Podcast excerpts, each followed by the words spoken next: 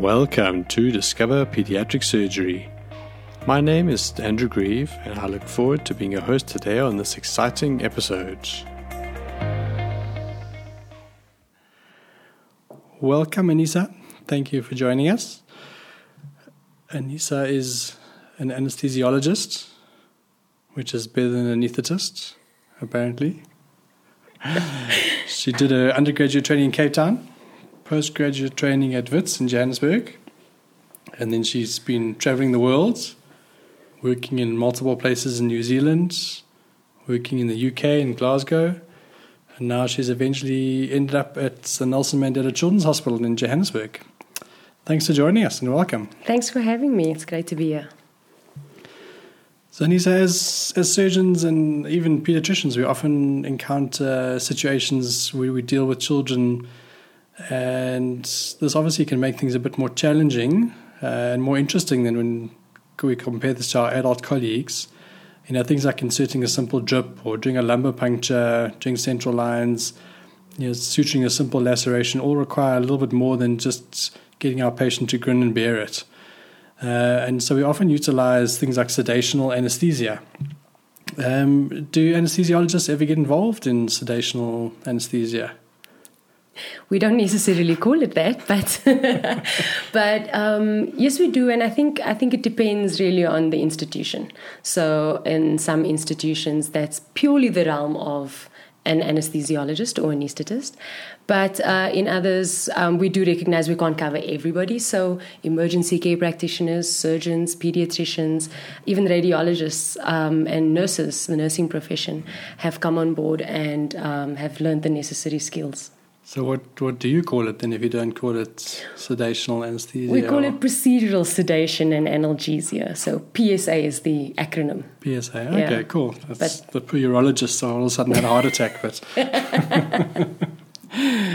tell me, uh, what what are some of your worries or concerns around sedational anesthesia? I mean, we kind of use it all the time, and I think probably recklessly often. What are some of the worries around PSA or sedational anesthesia? So, I mean, this is a question that comes up time and time again, really. And there are a number of issues that come up when you talk about uh, sedation, especially outside outside of the theatre environment. Um, one of the concerns is that when they've looked at when they've looked at all the literature, they actually found that complication rates were higher when they looked at sedation, and this was really multifactorial. So one of the things they looked at were were basic safety standards adhered to. So, you know, when you work in a theatre environment, you're very strict about the level of monitoring, um, your pre assessment of, of the patient, whether that be a child or an adult, um, and your preparation for, for the patient. Mm. So, um, those things are, those kinds of standards are sometimes not clearly set. Um, and not standardized, and sometimes even where those are standardized, they're not properly adhered to. So that's the one thing. Okay. Um, the other thing that comes up again is you must remember that all the drugs, or most of the drugs used for sedation, in, if given in high enough doses, can cause general anesthesia. So mm. there's the spectrum. And it's not a linear spectrum. So it's not this wonderful stepwise progression from a light plane of sedation to deep general anesthesia.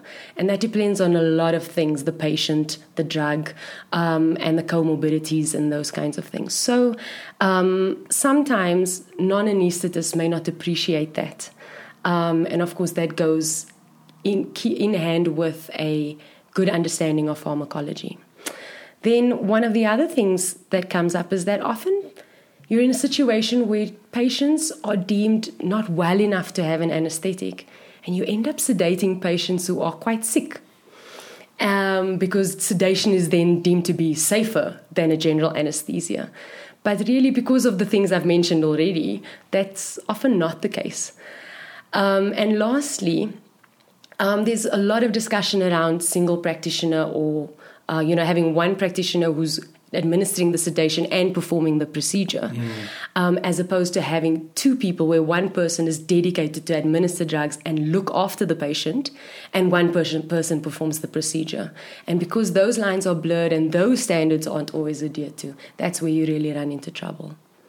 Yeah, so I suppose it's a bit of a minefield potentially, you know, when you look at these things. And as you say, a theatre is obviously quite a nice, safe environment you know, just from a practical point of view, what are some of the the guidelines or the things we need to have with us or available? What what preparation should we do before embarking upon sedation or procedures? Um, thank you. That's a very good question. I think there are a number of of key steps, and we always talk about you know being the last Boy Scout and being prepared. so it's all around preparation. So that really is key. Um, and before you can undertake any kind of procedure, it's important to prepare the child. Okay. Okay. So you need to counsel, and often this is a part that we neglect a lot. So counsel the child appropriately, explain to the child. Obviously, you need to be developmentally appropriate, but explain what you need from the child, um, and use other tools to to demonstrate um, what you may need to do. So we use a lot of visual imagery. Um, and then also, you know, consent and assent forms part of that. Then you need to pre- prepare the caregiver. So as far as possible, and this again is, is a, they really are a tool that we underutilize because often what we tend to do is we separate the caregiver, be it a parent or a guardian, from the child and take them into a procedure room. Mm. But more and more, it's encouraged to actually engage with the caregiver and utilize them. So again, explain to them, explain to them what you need them to do, and help them help help them help you. Really. Yeah, yeah. Then. Um, you need to you need to prepare your your environment, and um, there are a number of different acronyms one could use. Um, but it is important to, to spend a bit of time doing that. So, what you need to do is you need to create a child friendly environment. Um, and again, this can be a lot of fun. You can spend time putting um, fancy, you know, nice stickers and making your environment conducive to, you know, something that's non threatening for a child something like temperature is often neglected but mm. it's so key you know often when we do procedures we start undressing children and we expose them especially something like changing a burns dressing in a cold environment with a draft you know that really irritates those exposed nerve endings and it's yeah. something so simple that you don't pay attention to um, often procedure rooms aren't equipped with the right level of monitoring so before embarking on any procedure you need to decide on what you need in order for to go to navigate the procedure safely. And then what pharmaco- what drugs you will use to achieve those. And then once you know what drugs you'll use you then you then know what side effects or they could potentially have. Um, and if you're anticipating something like respiratory depression it makes sense you would then have the appropriate monitoring. So you would look at saturation you'd look at heart rate and you'd look at blood pressure um, the ability to provide oxygen. Not all procedure rooms are equipped with um, oxygen ports. And then always, always prepare for um, for a worst case scenario. So you need to have adequate resuscitation equipment available, um, and res- and that includes drugs as well as your rescue your rescue devices. Um, for example, for airway management including included in drugs, I think also is important to have um, certain antidotes. So, for example, if you were going to use opiate drugs, it makes sense to have something like naloxone available. Um, and if you were going to use a benzodiazepine, it makes sense to have something like flumazenil available. Um, and so that would be, yeah, that would that would go into pharmacy. So a useful acronym to use is something like SOAPME. Um, and the first part of SOAPME is also something that's often neglected. So, suction, having adequate suction so that you can clear secretions mm. um, because they can often obstruct an airway. Uh, the availability to, prove, um, to provide oxygen, so that's your O. A is airway equipment, as I've mentioned, especially to rescue airway. P for pharmacy, the drugs that I've mentioned, both antidotes and the resus drugs, and the drugs you're going to use your monitors, and then the, the other equipment you're going to need for the patient and the procedure. Yeah, so it's actually quite a comprehensive setup you need. I mean, it's almost like a resus room or a theatre for that matter, but I suppose, you know, you need to have enough equipment and etc. to make sure that you can give a safe, almost anesthetic without, I suppose, a full anesthetic machine available. Absolutely. Uh, you were talking about preparation of the patient and the caregiver. Can I ask you, what are your thoughts on fasting guidelines for sedational anesthesia? I mean, we obviously, I mean, you can maybe just remind us what the fasting guidelines are, but are those also important for sedation or is it not as important? So remember, so there are two things. So remember, I did say that sedation is a spectrum, and if you are expecting that you may require, this patient may require a little bit more than just one agent, um, you then that's a, that's a different consideration entirely. So when we talk about fasting for sedation, we talk about simple sedation and advanced sedation. Now, simple sedation is anytime you're using an oral drug or uh, when you're using um, Entonox or nitrous oxide. Okay. So at, in, in Johannesburg at altitude, we don't often use that, but at the coast or at lower altitudes, they may well use that quite often um, or a single dose, a single dose or titrated dose of midazolam. So a okay. single agent, you're using one agent. That's simple sedation. Where your plan is to um, use that technique, simple sedation, no fasting is required. Okay. Okay. So patients do not need to be starved unnecessarily. And to be very honest, you can utilize that because in younger children, like infants and neonates, we actually actively promote breastfeeding mm. um, while doing the procedure. So that is another non pharmacological techniques that we use to help facilitate the procedure. Where you anticipate using anything other than that, so where you are using a drug in combination with another drug or um, other IV drugs other than midazolam, you have to fast as you would for the general anesthetic. Okay. So just to remind you of what that is, it's very simple. You'll have to adhere to the 642 guideline. Um, so up until six hours before the procedure, you're allowed to have solids. Up until four hours before the procedure, breast milk is allowed and actively encouraged. Up until two hours before the procedure, you're allowed to have clear fluid.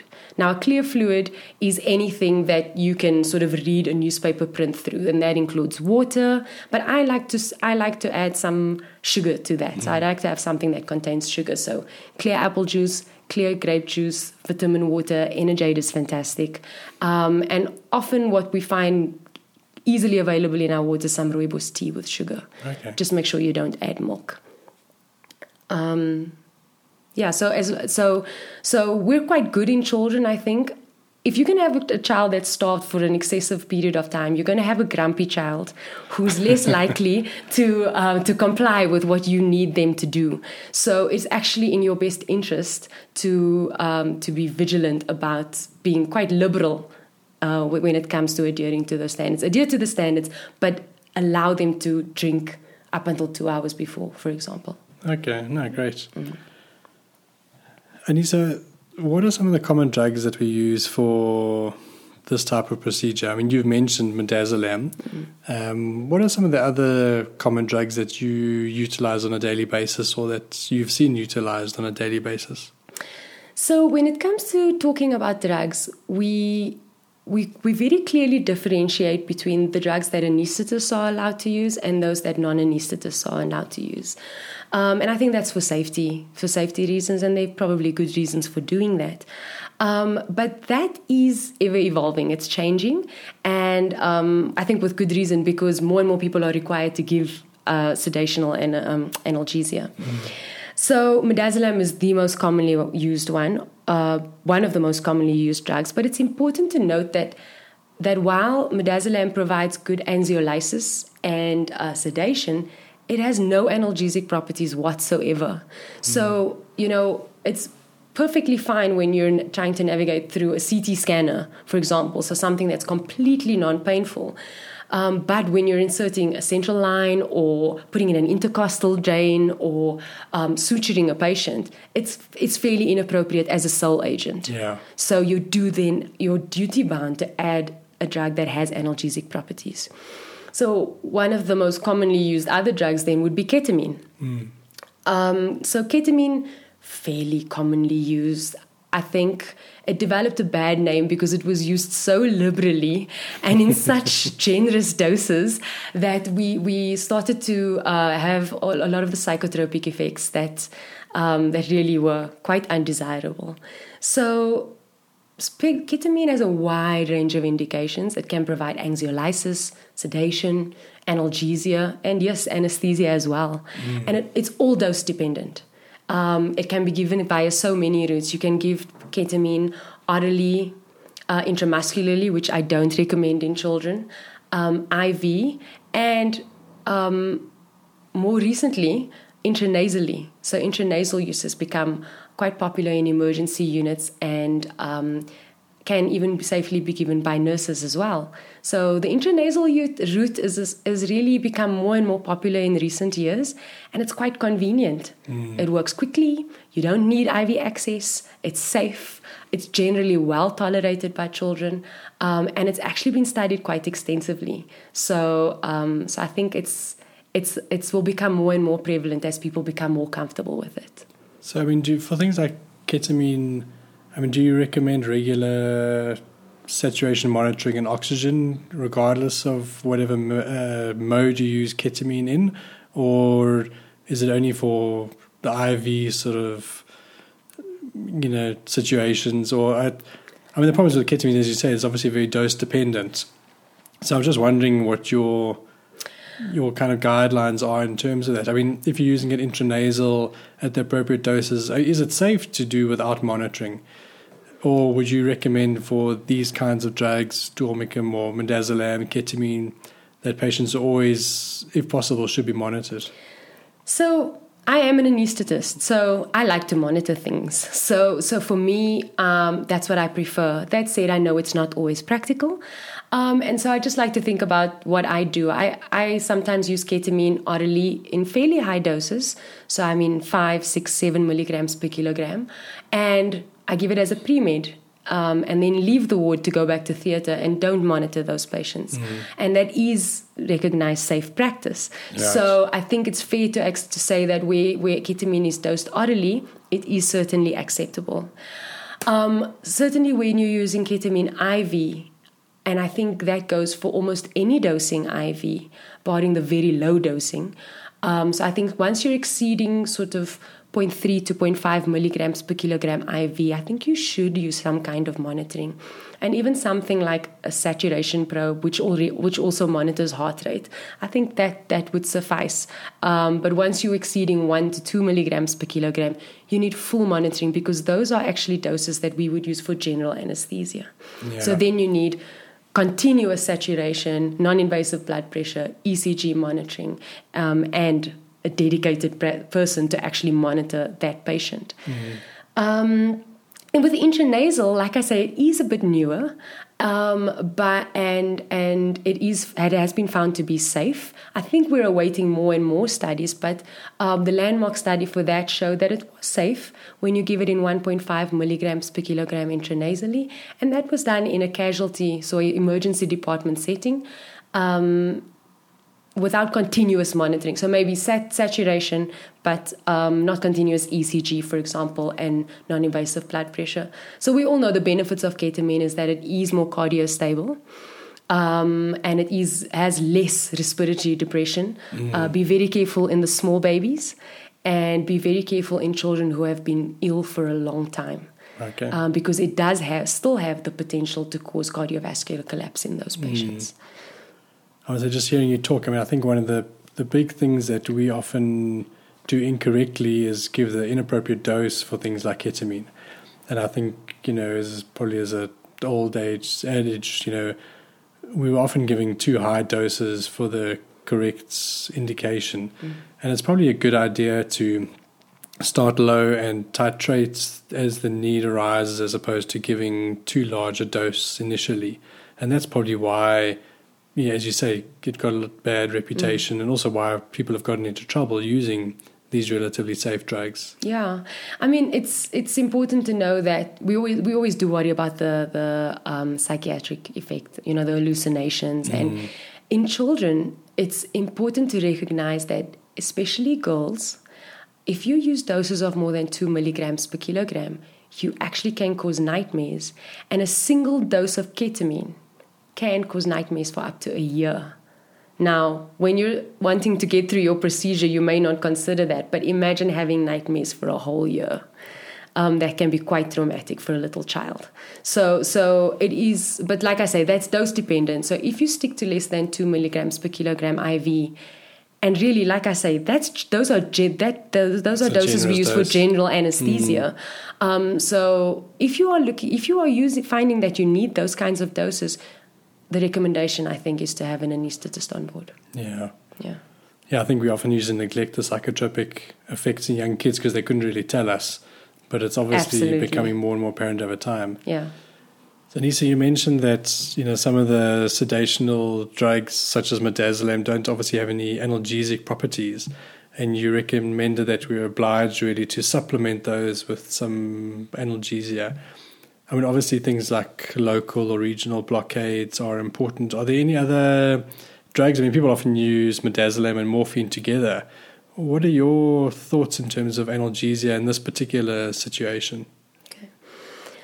So, so really, morphine I think is not great for procedural purposes. I mean, if you, if you just look at the pharmacology of morphine, it just takes too long to work. Mm. And it works for too long. So, morphine for peak effect takes about half an hour and it works for four to six hours. And you may not actually need that. Right. Um, and then, of course, you need to bear in mind all the side effects that come with morphine. Um, that said, you know, I love the opiates as, as, a, as a group. So, I'm not discouraging the use of opiates. But I think a better choice would be to use something like a synthetic opiate like fentanyl Mm-hmm. Now, many people are not not um, comfortable with using it. They're not aware of, of what fentanyl is outside of the theater environment, but it is becoming more popular. Okay. For a number of reasons. So the first thing is that it's got a far better profile in terms of its time to onset and offset. So fentanyl, depending on how you give it, if you give it IV, it takes about two to five minutes to work mm. and works for up to an hour. Okay. So it does sound like you know already it's sounding far more ideal in terms of being suitable for a procedure, mm-hmm. um, especially one that's not predicted to have significant post-procedural pain. Yes. Um, the, the, the, what's also uh, started becoming very interesting is the use of intranasal fentanyl.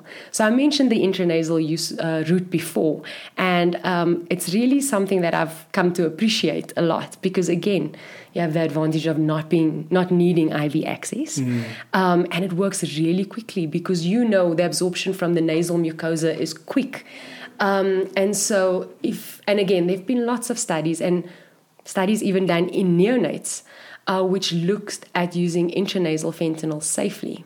Mm. And they've looked at ventilated and non ventilated patients. Generally, if you're ventilated, you have IV access. but um, this has been looked at in casualties, so emergency departments, for burns, for fractures, uh, for a number of conditions where you've got moderate to severe pain.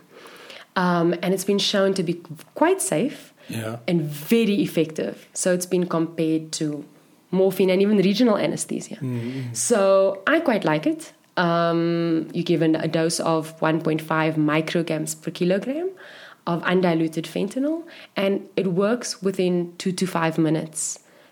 Peak effect at 10 minutes, and it can last you up to 30 to 40 minutes. Okay. So it's great for a short procedure, and very nice to know is that you can discharge a patient home after an hour. Okay. So you will need continuous monitoring because you're giving a potent opiate, so right. continuous saturation and heart rate monitoring. Mm-hmm. And where you can, blood pressure is also advisable. It is more cardiostable than morphine, mm. but it can cause respiratory depression and it can cause a bit of a bradycardia. Okay. Um, but that said, you could give a dose, perform your procedure, and discharge a patient home after an hour quite safely. Hmm. So that's quite a good alternative then to things like morphine. Absolutely. Um, I think more and more people, certainly overseas, I know the Australasians are quite fond of it. Mm-hmm. Um, and and I, I, hope that it catches on here in South Africa because I think it's a vital, it's a vital drug that needs to be explored a bit. Is there a nasal applicator or spray, or do you just we use the IV formulation, so it's it's exactly yeah. the same formulation that you would have. Um, there is a lovely na- it's it's not a nasal applicator; it's an atomizer. Mm. Um, it's called um, it's a mucosal atomizer device, a MAD device, and so um, and you can use it not just for fentanyl, you can use it for uh, prescribing all your intranasal drugs. But that said, you don't have to have it because mm. I know in many of our hospitals it's yet another consumable that needs to be procured. So if you do have access to it, it is fantastic because it allows atomization and it allows for the mucosa to be coated nicely and absorbed, the drug to be absorbed, but uh, you don't have to use it. The key is to use undiluted drugs, so you're giving as little as possible. Don't ask the patient to sniff because when they sniff, they swallow the drug yeah. and it won't get absorbed from the gastric mucosa. So then you'll think, why is this fentanyl not working? um, and but just a gentle squirt into the nose with your patient reclined at 45 degrees. It's generally quite non-threatening. I've had quite a few autistic patients also accept it very cooperatively, um, and I found that it's worked well for them too. Okay, cool. Yeah, it's definitely something worth trying. Okay. Um, we've also spoken a little bit about local anesthetics. I mean, I am quite in favor, I must say, of local analgesia uh, for you know, these kinds of procedures. But I think we generally forget a lot about the potential side effects or risks associated with local anesthetic because we believe it's just a local thing. What are some of the risks that we should just be aware of or cognizant of when we're using local anesthetics? Okay, so I'm I'm a keen regionalist. I love regional anesthesia, um, and so I'm glad that you do too. I know from working with you that um, that is that is that is often the case, and it, it works well. So. Um, the real concern with with local anesthetics is the potential for toxicity. Mm-hmm. And really, it's because of the way they work. So, local anesthetics work by blocking sodium channels and blocking the propagation of action potentials. So, that nerve signal actually can't get to the brain. So, the signal carrying the pain, telling the brain you have, I have pain, it actually doesn't get there. Mm. But it's non-selective, so it blocks sodium channels. It can block sodium channels everywhere, and one of the places where we have sodium channels is in the in our conduction system in the heart. Um, so so that is why local anesthetic toxicity is a concern.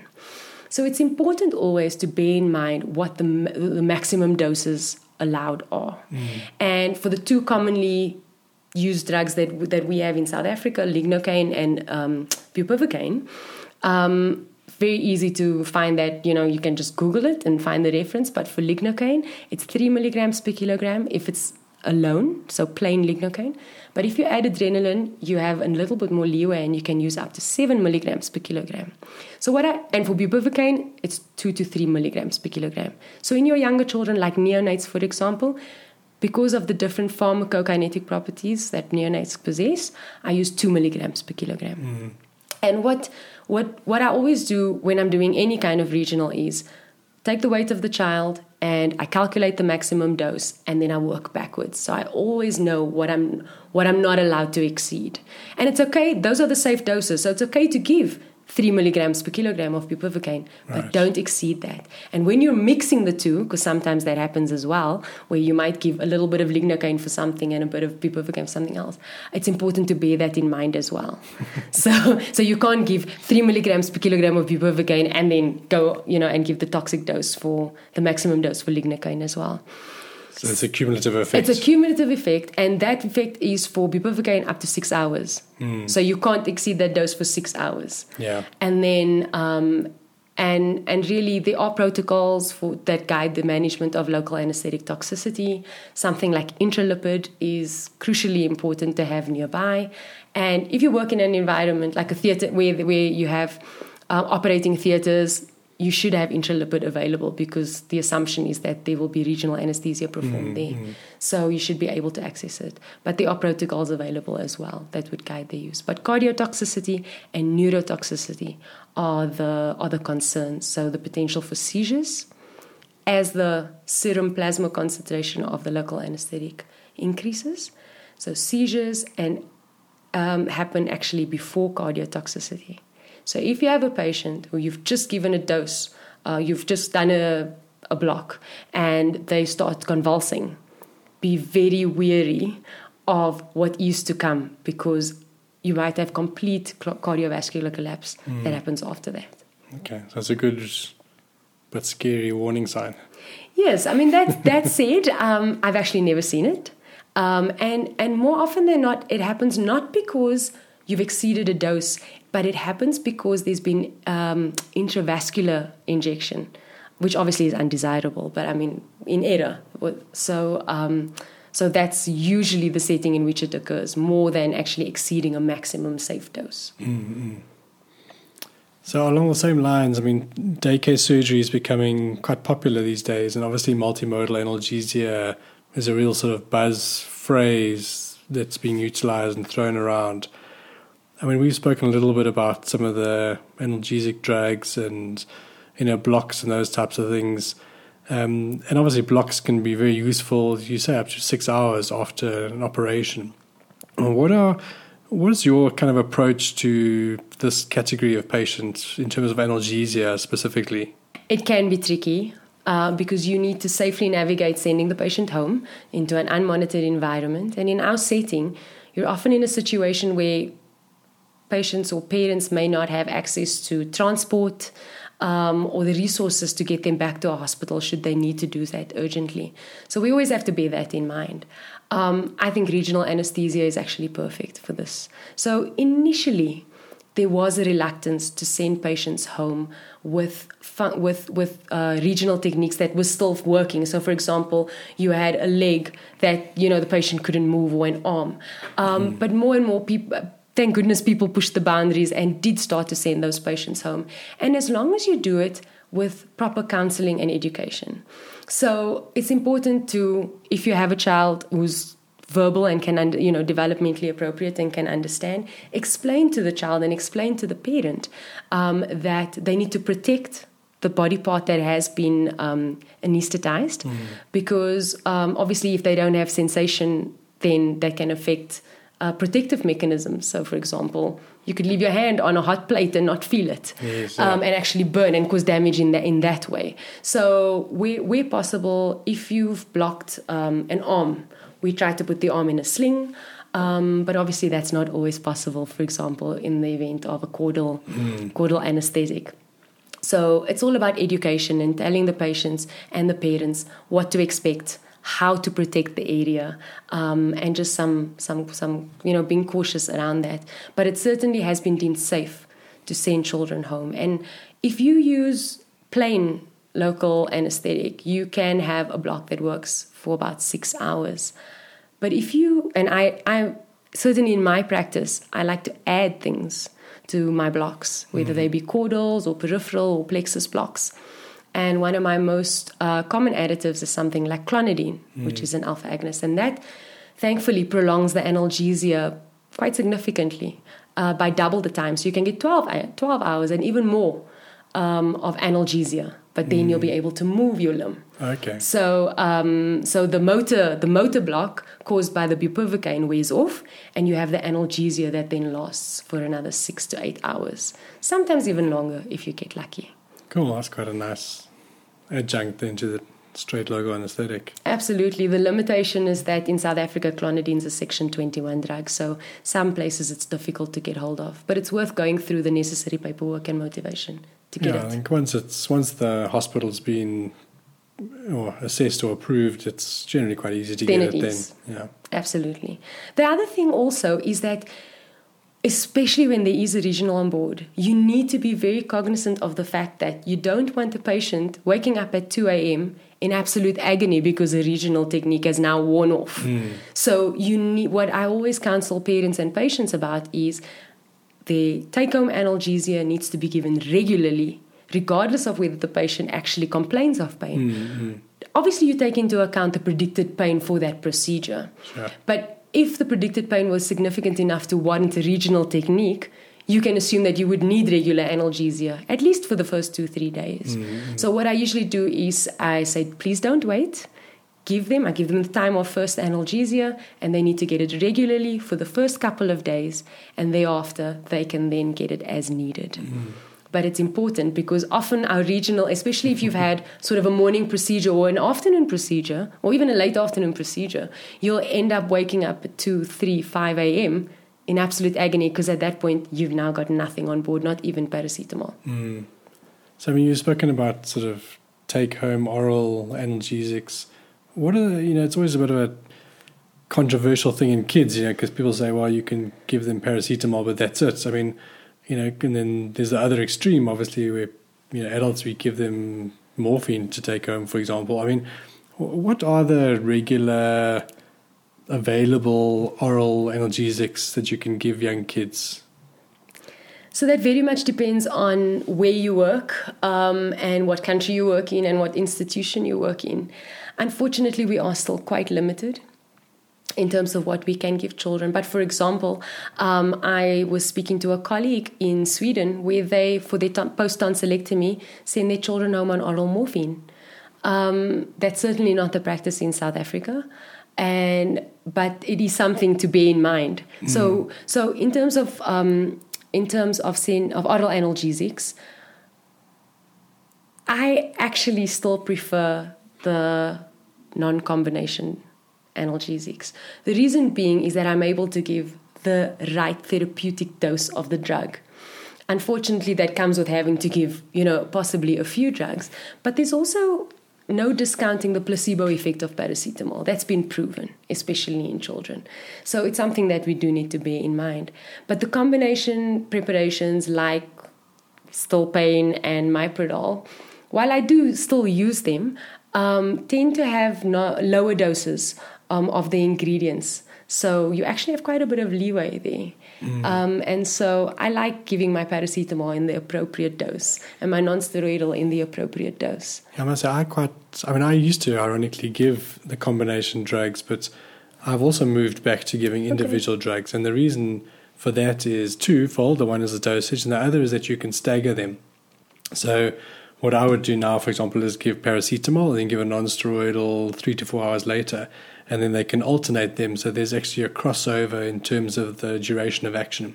And we found that they have much better pain control that way instead of giving a combination drug every six to eight hours that doesn't seem to last quite as long as you want it to. Absolutely, especially in that fifth, sixth hour. You know, now if you if you're staggering it, you actually be able able to maintain a better level of overall analgesia. Mm-hmm. So I think that works really well.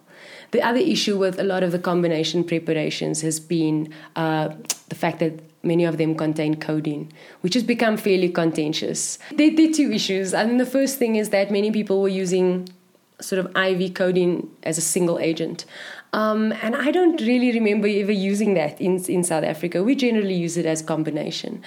Um, now, the issue around codeine is actually quite interesting, pharmacogenetically speaking, um, because they found Codeine is a prodrug, so it has to go through the liver, get metabolized, and then it becomes morphine, and that's how it actually exerts its effect. But there are some people who metabolize codeine very quickly, and some people who metabolize it very slowly. So if you metabolize it very slowly, you're going to have very little effect. It's mm. going to have a hmm. subtherapeutic effect, and it won't work well for that patient. Mm. But if you metabolize it very quickly, you'll end up with you know, a high concentration, plasma concentration of morphine very quickly. And there actually were a few deaths that were reported in the US. Mm. And that's why the FDA has given it a black box warning and it's been um, discouraged. In South Africa, there's been a lot of talk around this. And the fact that we don't have other suitable alternatives in some patients, um, where we predict that post operative pain management might be more tricky and again, especially in patients, for example, coming for tonsillectomy, mm. these are notoriously painful procedures and can be painful for up to two weeks. So um, I think it's fair, given that we've had no reports, no case reports, nothing, um, certainly uh, at the various institutions with colleagues with whom I've interacted, and we've had extensive conversations around this um, we've decided to continue to, with, with, caution, proceed mm. with caution, and use it scrupulously. Um, and I think we can still derive benefit from it in that in the, in certain settings. Yeah, and I think we should always also bear in mind the caregivers can give us a lot of information about their children. So, you know, we might find that some parents will say, "Listen, this works very well for my child, and this one doesn't seem to have any effects." And I think you know, as long as we take cognizance with that, as a, as as well as you know, offering suggestions about ways to improve that situation, we can probably actually get very good analgesia for these kids post-operatively. Absolutely, absolutely. So, in terms of just going back to answer your initial question, we still do have paracetamol. We have a variety of non-steroidals which can be given orally or even via suppository, which works really well. Mm. Um, and and then in select cases, I mean, for uh, for example, where you have oncology patients who are quite tolerant to, to morphine and have received it before, in select cases where you've got significant pain, I think it's fair to individualize for the patient, take into account the family circumstances, and, and possibly prescribe oral opiates like oral morphine syrup or something like that. um, in an older child. I, I, think that you know an experienced clinician would be able to do that safely. Um, yeah, it's all about knowing your patient, obviously. Absolutely, absolutely, and knowing your pharmacology.